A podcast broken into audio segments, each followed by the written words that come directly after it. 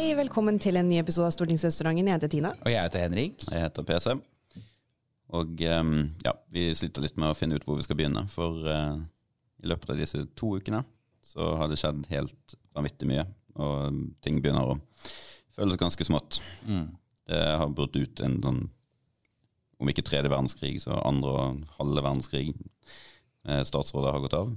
Noen gode nyheter også. Henrik innstille som ny nestleder i Høyre. Å ja da. Å, ja. da. Nå, det, nå, snakker vi elite. Nå er det elite og makt ja. samlet i alle mine hender. Og mitt første oppdrag som nestleder skal jeg uken etter. Da skal jeg være med på Adresse Torino på NRK. Som er et Grand Prix-program. Ja. Ser du, Det lønner seg å utvikle politikk på Bristol.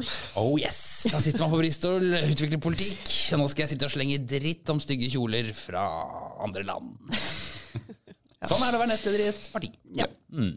Vi, eh, ja, analyse av krig og eh, hot takes på hvor dette ender. Om vi ender opp som sånn kakerlakker i atomøde, eller om dette kommer til å løse seg. Det finner dere bedre andre steder. Mm. Men vi kunne snakke litt om hvordan det er å være stortingsrepresentant når en sånn ting som dette bryter ut. Mm.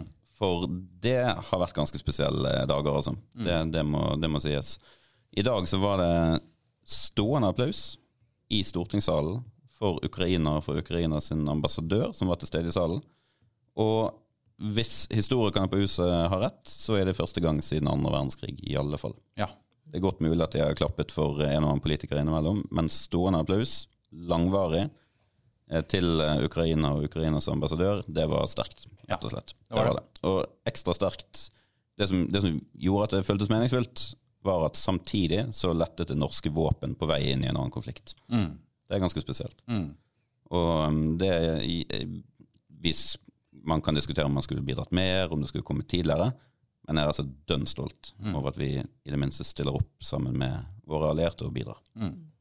Og Det er litt sånn der, det som skjer eh, når en sånn ting som dette skjer, så foregår det i veldig lukkede rom. Det må vi jo kunne si. Ingen av oss sitter i utenriks- og forsvarskomiteen, så de har liksom dette utvidede DUFK, som det heter. Eh, og Der har de møter, og de får orienteringer og sånn. Men, men allikevel så oppleves det faktisk som veldig viktig å sitte på Stortinget nå. altså Man sitter og tar beslutninger, og, er en, og, og det er viktig hvordan Stortinget reagerer, f.eks. med stående applaus til den ukrainske ambassadøren. For, ikke fordi vi som mennesker er så viktige, men det symbolet som Stortinget er nå, på vegne av det norske folk. da, på mange måter. Mm. Jeg må si at jeg syns at eh, statsministeren holdt en veldig bra redegjørelse i salen ja. i dag. Det var, den var veldig fin, den var rørende. Eh, det gjør veldig inntrykk da, å sitte og, og, høre på det. Det er litt sånn, det føles også veldig absurd. Mm. Eh, og så setter det liksom ting i perspektiv. for Vi har hatt masse redegjørelser fra statsministeren gjennom de siste to åra. Mm. Med pandemi som tema, og liksom alt, eh, hvordan vi skal håndtere det internt. Og så står vi nå og har en ny redegjørelse. Men fordi et folk i et eh, land veldig nært oss selv blir angrepet og invadert mm. eh, det er, ja, for, for, noen tider vi lever i. Ja, det er vanvittig. Så er det, selv om det er regjeringen som driver utenrikspolitikken i en sånn situasjon, så er jo Stortinget relevant likevel. Og vi er ikke helt uten betydning, selv om det sikkert føles veldig, veldig lite, det vi, vi holder på med. Det er klart at det er løpende dialog internt mellom representantene og i partiene om hvordan Norges respons bør være. Og den signalgivningen som kommer fra partiene, er her veldig veldig viktig. Det har vi snakket om tidligere enten det er snakk om sentralbanksjef eller sånn, men altså signalet som Stortinget sendte her, hvor man i større og større grad begynte å snakke om viktigheten av å ikke bare sende blomster og lykkeønskninger, men å faktisk først sende eh, defensivt materiell, og deretter sende skarpe våpen, mm. det, det, tror jeg var en sånn det var selvfølgelig, det henger sammen med mye av det som har skjedd i de andre landene, men, men det har også vært betydningsfullt hvilke signaler som ble sendt fra Stortinget. Mm. Så veldig, veldig spesielle dager. Um, så, men ja, nei, jeg vet ikke hvordan dere har håndtert det sånn liksom, Har dere gjort som meg, bare sitter og scroll, doom-scrolling? det et uttrykk som heter at man bare, bare, sitter i evigheter og bare prøver å oppdatere seg på hva som skjer. Mm. Ja. Um, det, er sånn, det er så mye kilder, og så mye feilkilder, og det er så mye kaos som skjer, at du blir helt, blir helt oppslukt i liksom, å prøve å finne ut hva i helvete er det som pågår. Mm. Men det er litt, uh, litt uh, fascinerende nå at uh, jeg vet jo at du har gjort det, PC, og du, du, jo, du, gjør stort sett dette på Twitter, gjør du ikke det? Det er liksom der du, du scroller og følger med. Eh, Jeg eh, scroller også Twitter, men jeg scroller også mye på TikTok. Altså, sånn, det, det er jo veldig altså, Det føles nesten feil å bruke et ord som fascinerende om det, eh, fordi situasjonen er så alvorlig, men allikevel å se hvordan da krig også utarter seg, utarter seg på disse nye sosiale mediene våre, eh, og et sånt format som TikTok, som jo eh, Det er også seriøse ting og fake news her og alt mulig, men det er jo mye humor. Og hvordan på en måte presidenten i Ukraina har blitt en slags, altså en slags Han er en folkehelt da, i verden, men òg et sexsymbol. Altså Masse videoer av liksom hvor hot han er, og, og amerikanske damer som legger ut sånne siklevideoer om han. Og det, er, det er bare veldig fascinerende, Ja, det er det. Det er det. Det er helt absurd. Men det er jo ja, altså, han, er, han er den kuleste statslederen vi har hatt. Altså, det, det er jo bare det er, det er sånn de, de valgte en klovn, og så fikk de en Churchill. Fra, fra, en, fra en komiker. Så bare, altså, det ligger videoer ute fra en dealer. Dere har sett dansevideoer og ja, litt sånn, litt sånn halvdårlig sånn mot i brøstet-komedie. Så, så bare er den sjefen. Ja, han er så Helt sykt, altså. Og, og vanlige ukrainere òg, som er ute og kjemper i gaten og skal beskytte landet sitt, eh, legger ut eh, liksom, TikTok-dansevideoer av seg sjøl midt ute på en eller, annen, en eller annen eng hvor de står i fullt liksom, militært utstyr og, og spiller luftgitar på våpnene sine, liksom. Altså, det er Spiller helt sånn, luftgitar på en, eh, en granatkaster til, eh, til 70 000, liksom. Altså, For en kampvilje i det Ja, folket. Men er det, er det lettere eller vanskeligere? Det virker nesten vanskeligere å drive propaganda. Ja, de vinner, jo, de vinner på en måte propagandakrigen, for å Ja, si det sånn, i sosiale medier. Ja, ja. Uh, uten tvil. Og de jo, og myndighetene også, de bruker jo sosiale medier på en helt rå måte. Det gjør jo presidenten og Tvitrer og legger ut av videoer. ikke sant? Er, som det er liksom, du ser den store kontrasten til måte, det veldig reaksjonære, gammeldagse eh, Russland og dette veldig moderne, denne moderne presidenten i dette moderne landet. da. Det er, eh, ja, det er mye sånne ting òg, i tillegg til alt det store eh, som skjer. Som Det er er, litt altså. interessant å følge med på. Så klart, Vi spiller jo inn dette på torsdag, øh, og det er, vel, det er vel grunn til å tro på et tidspunkt at det blir skikkelig krig i Kiev. Ja, det kan bli, eh, det kan bli Grosny, Tsjetsjenia. Det kan bli Aleppo og Syria, hvis russerne holder på sånn som de har gjort tidligere. Det kommer til å være krigsforbrytelser av en dimensjon som jeg tror vi aldri har sett maken til. Så vi får krysse fingrene for at de klarer å finne løsninger osv. Men det virker som at de rett og slett bare må, de må dette, kan, dette kan bli en sånn fight de bare må stå ut i årevis. Forferdelig. Ja. Ja. Men man blir jo glad i øh, vennene våre. Ja. det, er liksom, det er litt godt å se hvem vi er på lag med. For å si det sånn. Og det er ganske interessant synes jeg, å se hvordan EU ikke sant? Fordi man, Det har vært masse diskusjoner alltid om EU skal ha sin egen hær, f.eks. Uh, og det har jo vært gode argumenter for at EU ikke skal ha. F.eks. at veldig mange av landene i EU er med i Nato. Så du trenger ikke lage en parallelt Nato med bare færre land. Uten USA. Det er ikke noe vits.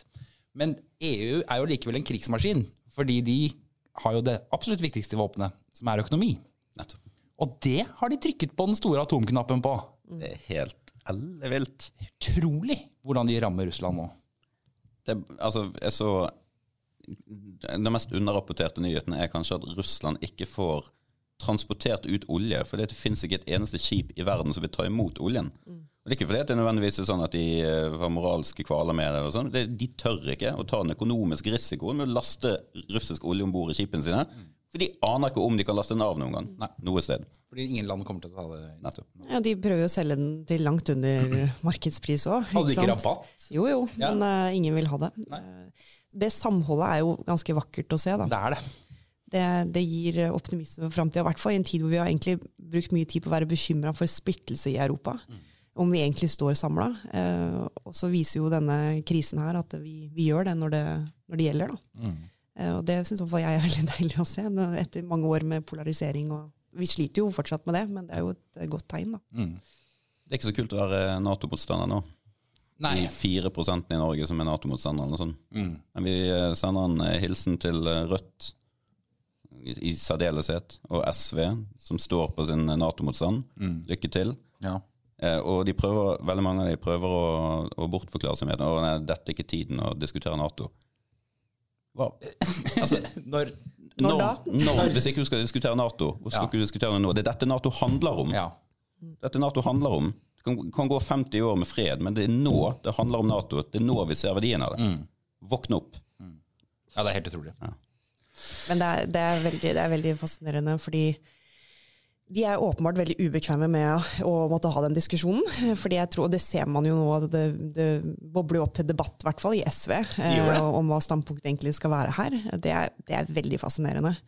Um, Spesielt med tanke på at de, de, de ble stiftet som, altså, i motstand mot Nato. Ja. Det er derfor SV fins. Ja. Og nå er det ja, i hvert fall opp til eh, debatt Ja, i partiet. Det er veldig bra. Jeg hyller det. Ja. Og, og det, må, det må være lov å mene at Nato i 1970 er noe annet enn Nato nå. Men, og og det, det er helt fint. Jeg hyller det. det. Det er veldig spennende. Jeg har ikke noen store forhåpninger om at de ender opp med et annet standpunkt, men det viser jo at det er fri tanke. Eh, Du ser i hvert fall at de syns det er ubehagelig. Altså, om de så ender opp med å stå på standpunktet sitt, så ser du ser at de syns det er litt ubehagelig å forsvare det akkurat nå. Eh, og enda mer kanskje i Rødt, eh, som har vært, eh, som jeg ikke tror kommer til å ende opp med å holde debatt om standpunktet sitt. De står nok stødig der de er. Men de har ikke så lyst til å snakke høyt om det nå.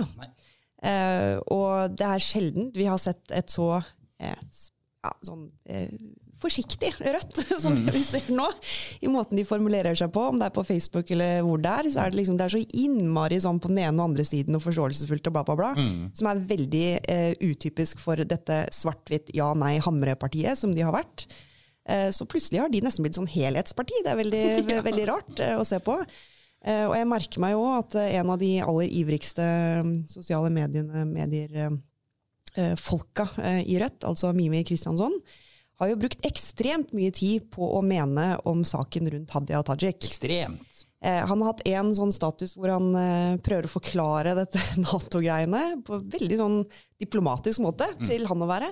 Og så har han brukt eh, all annen tid på å skrive status etter status om Hadia Tajik-saken. For det er åpenbart mye mer eh, behagelig for han å ha fokus på det, og det er jo den ene andre saken som har vært i fokus de siste dagene. Og grunnen til det er jo selvfølgelig at selv om Rødt har jo da noen sånne veldig medievante ynglinger på Stortinget, så er det et parti under der. Mm.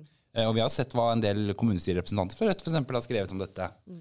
Og det betyr at eh, de kan jo ikke som partiledelse stortingsgruppe stå i og på en måte liksom omfavne Nato eller si at eh, her må vi gå løs på Russland og sånn. For det er ikke, det er ikke åpenbart upopulært i Rødt. da.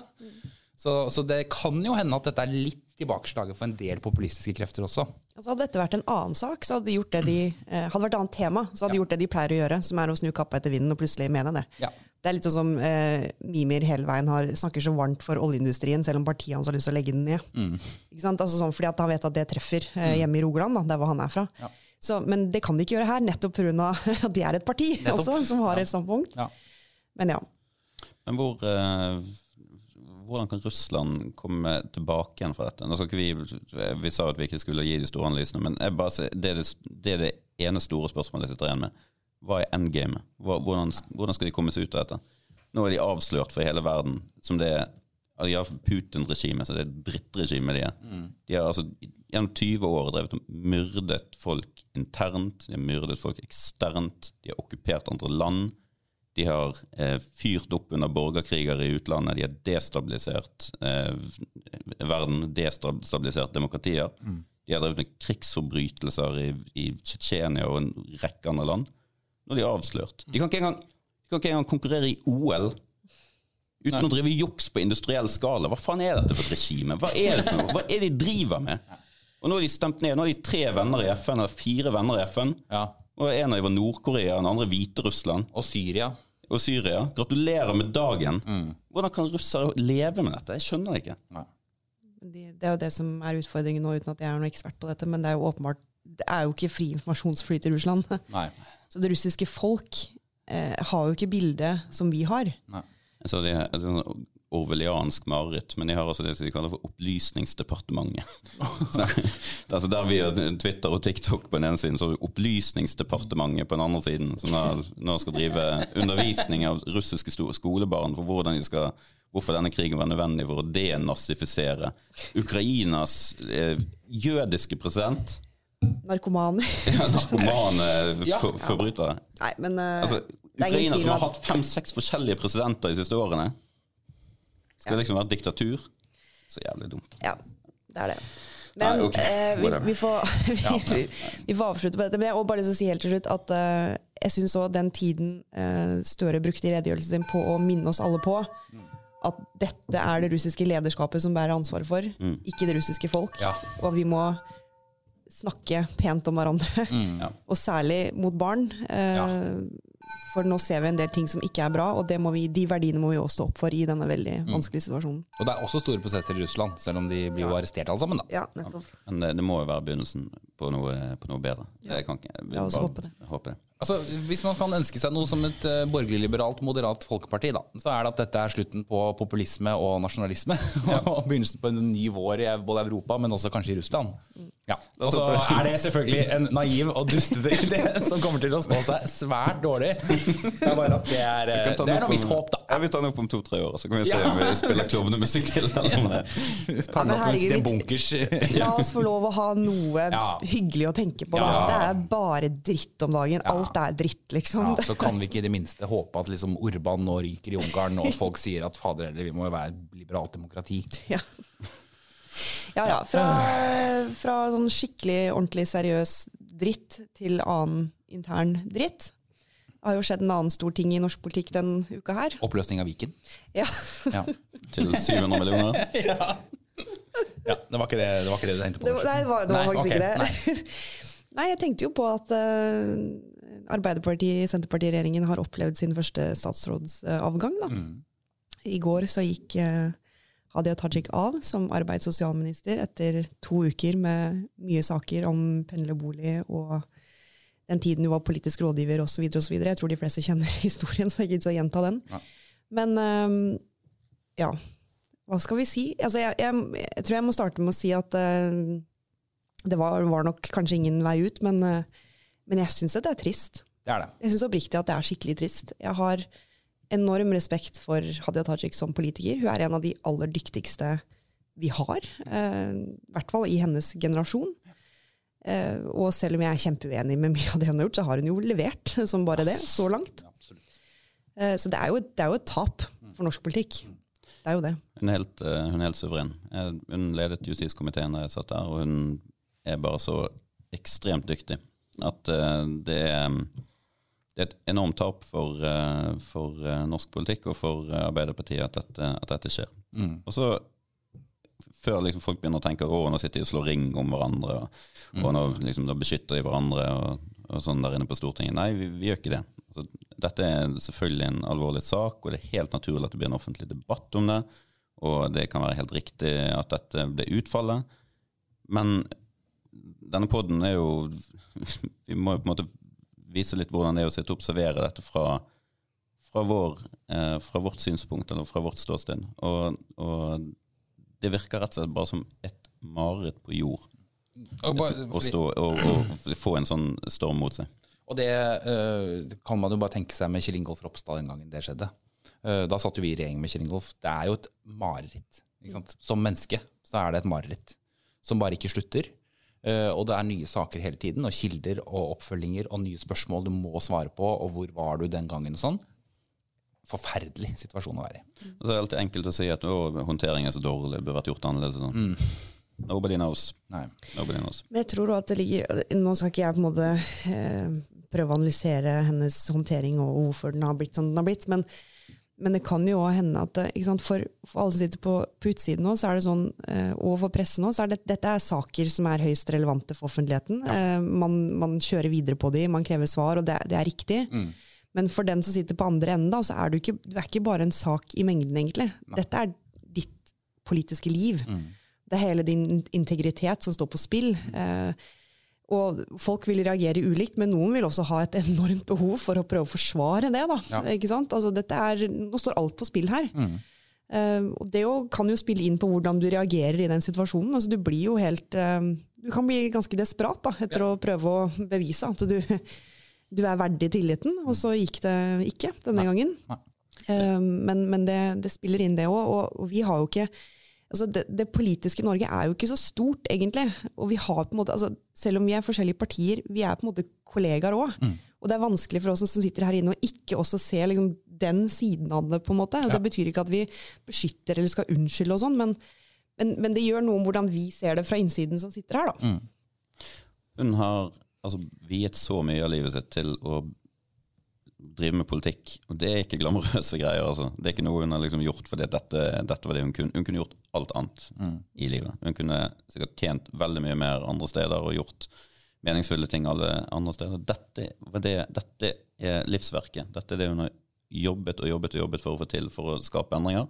Og så kollapser alt i løpet av en uke eller to. Mm. Det er en veldig veldig, veldig stor dramatisk greie. Og det er ikke at vi skal sitte og, og synes synd eh, i, i sånn overdrevet grad, men det er opplevd for oss som ser på, som, en, som, en, helt utrolig traumatisk greie. Og da blir jeg ekstra liksom, Jeg skal ikke bli sur, eller Men jeg, jeg syns det, er urettferdig, noe av den kritikken hun får etter hun gikk av, og liksom blir fremstilt som utrolig arrogant osv. Kan det være at det er andre følelser som er i sving? Mm. At det er en stor sorg? Mm. At hun er oppriktig lei seg, som hun også sier? Og at det kanskje noen gang kan gi et følelsesmessig utslag i form av et smil som kanskje ikke virker helt velplassert, eller at det kan virke for noen arrogant. Det kan ha en annen forklaring. Mm. Fordi at dette er rett og slett mye som har kollapset på kort tid. Mm. Så vi er, vi er, jo ikke elitesoldater eller supermennesker, eh, selv om måte, vi har de posisjonene vi har innimellom. Men, mm. men liksom det å stå på en sånn pressekonferanse som det hun gjorde i går, du og jeg Henrik, har jo stått i den marmorhallen. Det er jo mm. et svært rom. Eh. Du føler deg veldig naken oppå den scenen. De gangene vi har stått der, har vi stort sett hatt noen siden av oss. Eh, og så har du det bitte lille bordet foran deg som du liksom kan klamre deg til. Men jeg jo har vært kjempenervøs når jeg har stått på de scenene for å snakke om politiske saker. Ja. Bare fordi at jeg vet nå skal jeg liksom lese opp det jeg har her, og så kommer det spørsmål, og de vet jeg ikke hva er, men jeg håper det går bra, liksom. Mm. Uh, og i går så sto hun helt alene uh, på den scenen, skulle ikke snakke om en politisk sak. Uh, hun skulle ja, si at ha det bra, takk for meg, jeg, dette er over. Mm. Harakiri på åpen scene. Altså, ja. Ta et politisk, om ikke selvmord, så iallfall ødelegge alt hun har liksom bygget opp over tid. Ja, så det er liksom sånn det, Du kan ha eh, fysiske reaksjoner på det som du kanskje ikke egentlig hadde tenkt å altså, Og hun er jo en hard politiker, så det er ikke det. Altså, hun, hun, er dreven og alt det der. Men, men, kanskje er vi litt for dårlige til å på en måte skjønne at eh, det mennesket som står i den situasjonen eh, Det er ikke sikkert du smiler fordi du er arrogant og ikke er ydmyk. Du kan smile bare fordi at det er sånn du prøver å håndtere situasjonen mm. istedenfor å ta til tårene, da, for ja. Ja. Så kritikken er jo veldig hard òg. Altså, mm. Den er veldig som at dette er en hva som helst sak, men det er jo ikke det. Nei. Det er hennes politiske liv, da. Mm, det er det. Så det er, eh, Og så må jeg jo si at uh, sesong én av Støre-regjeringen overrasker jo ja. stadig. Det er en veldig spennende serie. Det er litt serie. hun, jo, hun, har jo vært en hovedkarakter. Det er jo ikke vanlig det det at den forsvinner i episode tre. Nei, det er akkurat det. Det tar jo ekstremt mange overraskende vendinger. Det var kanskje en annen vi satt og så på. Lurte på når den ryker først. Jeg tror eh, vi har et annet forslag. Ja, det... Og så må hun gå av. Jeg hadde aldri satt penger på at det skulle bli Hadia, i hvert fall. Nei. Nei.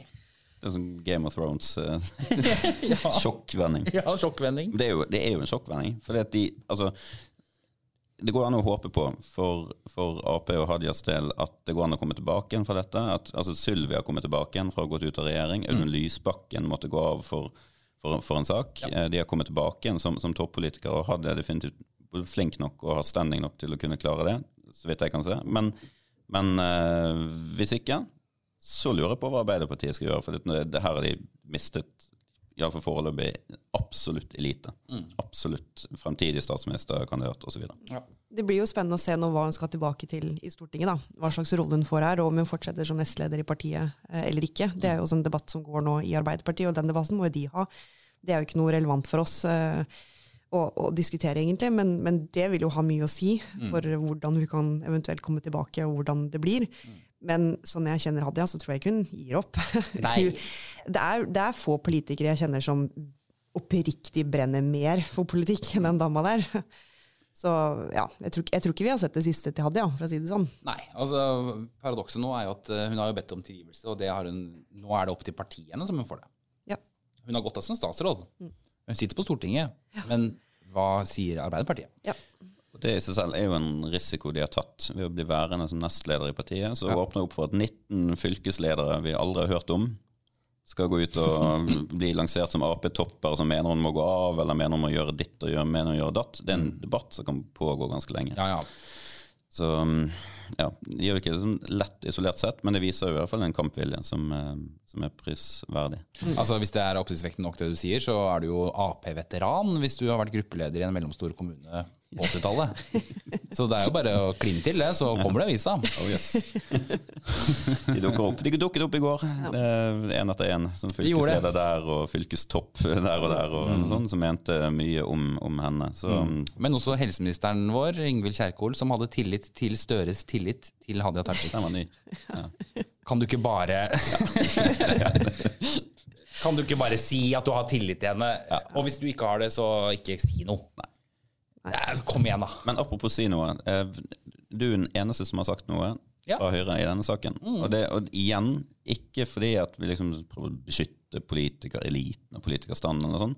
Noen ganger handler det bare om rett og slett å bare kjenne sin besøkelsestid. Man har ikke nødvendigvis en stor, sentral rolle i en sak som dette. Nei. Eh, selvfølgelig skal, skal Høyre ha, ha en, en mening i bunn og grunn, men det, ikke, det trenger ikke å være den som sparker og fyrer opp Nei. Hver eneste bidige gang det, det skjer et eller annet som rammer motstanderen. Nei. Det går an å ha litt decency. Ja da, og det som, eh, som jeg har sagt, og det er jo på en måte på vegne av Høyres stortingsgruppe, egentlig, da, men det er jo bare nettopp det at det, det var en utfordring, at det var veldig mange spørsmål som hun nektet å svare på. Ikke sant? Og på et tidspunkt så må du Og jeg tror vi til og med sa at liksom, det er bra å legge ting på bordet. Altså, det vil jo være løsningen på å kanskje komme videre òg, da. Eh, Men utover det så har ikke vi sagt og ment noen ting, og det har ikke stått på mangel på invitasjoner til å mene noe om dette. Men det har jo også med at altså hun er eh, statsråd, riktig, så Stortinget skal forholde seg til tilliten til statsråden, men denne saken er langt tilbake i tid. Det er ikke noe som Høyre som sådan skal mene veldig mye om. Og så er det nettopp det at uh, denne saken det, ikke, det manglet jo ikke på kritiske stemmer, for å si det sånn. Uh, det var jo masse partier som var ute og kritiserte knallhardt. Eh, og det er faktisk viktig da at noen partier ikke gjør det også. Fordi vi trenger ikke at alle skal samle seg og rotte seg sammen og skjelle ut en eller annen politiker som absolutt får kjørt seg nok som det er, altså. Så har jo saken vært litt sånn komplisert også pga. innholdet i den. Altså, det er ingen tvil om at alle disse sakene er forferdelige for politikerstanden i Norge. Altså, det, er, det er grusomt, den situasjonen vi står i nå. Det er ikke bra. og Det, har vi, ja, det finnes mange som diskuterer det, og det er helt riktig. Men, men, akkurat, men sakene er jo litt forskjellige òg, og innholdet i den saken her er jo også litt sånn Hun har jo hele veien hevdet at hun ikke har gjort noe galt. Hun mener hun har ikke eh, bevisst unndratt seg skatt eller osv. osv. osv. Og da koker det litt ned til sånn Hvem tror du på, på en måte? Hadde det ligget på en måte, helt konkrete, håndfaste bevis på et lovbrudd, eller noe, så ville det kanskje vært litt annerledes. Men, Ja, ja. men det var jo egentlig ikke sånn, eller i hvert fall foreløpig er det ikke sånn i den saken her. Og da er det òg veldig krevende å gå, gå veldig høyt på banen og, og felle en dom. Da. Eh, Fordi det blir liksom hennes ord mot, mot eh, andres, og da er det vanskelig som politiker, altså politisk motstander å som mener veldig sterkt det ene eller andre. Eh, og, og det finnes òg en, fare for at ved å da spekulere for mye, eller på en måte legge premiss til grunn som, som vi ikke vet om er riktig eller ikke, også bidrar til, i all den tid vi har et betydelig problem med politikerforakt, så tror jeg vi òg blir redde for å forsterke den da, gjennom å uttale oss om ting som vi egentlig ikke har 100% dekning for å kunne, kunne si eller mene. Eh, og så kan det sikkert bli kritisert av pressen og andre for at vi er for veike og burde vært hardere og vi må ta oppgjør med oss sjøl og sånn, men, men det er en sånn balansegang på å prøve å bevare noe òg, da, eh, og ikke rive ned uh, unødig. Når det er sagt, så, så tror ikke jeg det var noen vei ut nå, sånn den saken utviklet seg. Man kan si mye om håndteringen og alt det der, men ja, det er en slags forklaring da, på hvorfor vi også ligger der vi ligger, på måten vi kommenterer på. Moderasjon og innestemme er ganske digg noen ganger. Altså. Ja, det er altså det. bare ja, det er jo. Erna kommenterte jo så vidt i går også, altså før hun gikk av, hvor hun egentlig bare sa det samme som med Ropstad, nemlig at denne typen saker er det viktig å få ryddet opp i, fordi det smitter over på hele politikerstanden. Men det som Høyre aldri har gjort, er nettopp det som Tina er inne på, nemlig å ta stilling til liksom skyldspørsmålet. Si hun må gå, eller dette er, hun har åpenbart brutt reglene. sånn. For det vet vi ikke. Det vet vi ikke. Og også politikere, også statsråder, må ha en eller annen form for rettssikkerhet som gjør at Stortinget og andre partier skal reagere når du gjør noe gærent. Men her har hun jo hardnakket hevdet hele veien at du ikke har gjort det. Og så er det risikoen med å hele tiden skulle hoppe ut og være først og rope høyest. og sånn, det er jo at man rett og bare, bare bommer fullstendig. Sånn som, sånn som noen som mente at denne saken skulle opp i kontrollkomiteen. Ja. Som jeg mener, iallfall fra, fra mitt ståsted, må jo være en total bom. på hva kontrollkomiteen skal drive med. Hadde jeg Tajik vært rådgiver for Bjarne Håkon Hansen og Jens Stoltenberg for 16 år siden, da er det i så fall snakk om å gjøre gjeldende et parlamentarisk ansvar mot tidligere statsråd Bjarne Håkon Hansen. Mener man virkelig at det er det man skal holde på med? Nei. Eller er dette et mer generelt spørsmål om Stortingets tillit til nåværende eh, statsråd og hennes håndtering av dette i media? Det er basically det det koker ned til. Tror du på det hun sier i, og forklarer i media, eller ikke? Det er ikke et spørsmål for kontrollkomiteen. Nei. Det er et spørsmål for Stortingets generelle tillit til en sittende statsråd. Nei, men eh, mørk sak og kjipt. Ja. Nok en sak som bare er ufattelig kjip. Ja, ja, og klart. Altså, ødelegger så ufattelig mye. og hvis vi ser på som det, den stien som nå har blitt gått opp, da, altså det er en stortingspresident har måttet gå av, en statsråd, en partileder. Det er, eh, og to stortingsrepresentanter har blitt satt i fengsel. Sakene er veldig forskjellige, selvfølgelig. Men det er klart, jeg forstår veldig godt at mange velgere Ja, det, tenker det her er jo en ukultur uten sidestykke. Så ja, ja. Men ja. vi får ønske Hadia velkommen til Stortinget. Ja. Spennende å se hvem som får en i komiteen sin. ja. De skal få noe å bryne seg på. Hun er dritflink. Ja, ja. Enkel og greit. Men veldig, veldig eh, Vi ønsker henne alt godt. Ja, Ja. det gjør vi absolutt. Vi um, får begynne å gå inn for landing. Jeg skal gå tilbake inn på Twitter og lese doomscrollet. Ja. Jeg kan uforholdsmessig mye nå om hvordan man kaster molotov cocktails på ulike russiske Ja, det kan du helt sikkert. Jul, julkvalitet på russiske jul, om de er produsert i Kina eller. Jeg gir opp. Ja, ja. Vi får håpe vi kan ha en litt lystigere episode neste gang. Yes. Håper det. Ha det. Ha det. Ha det.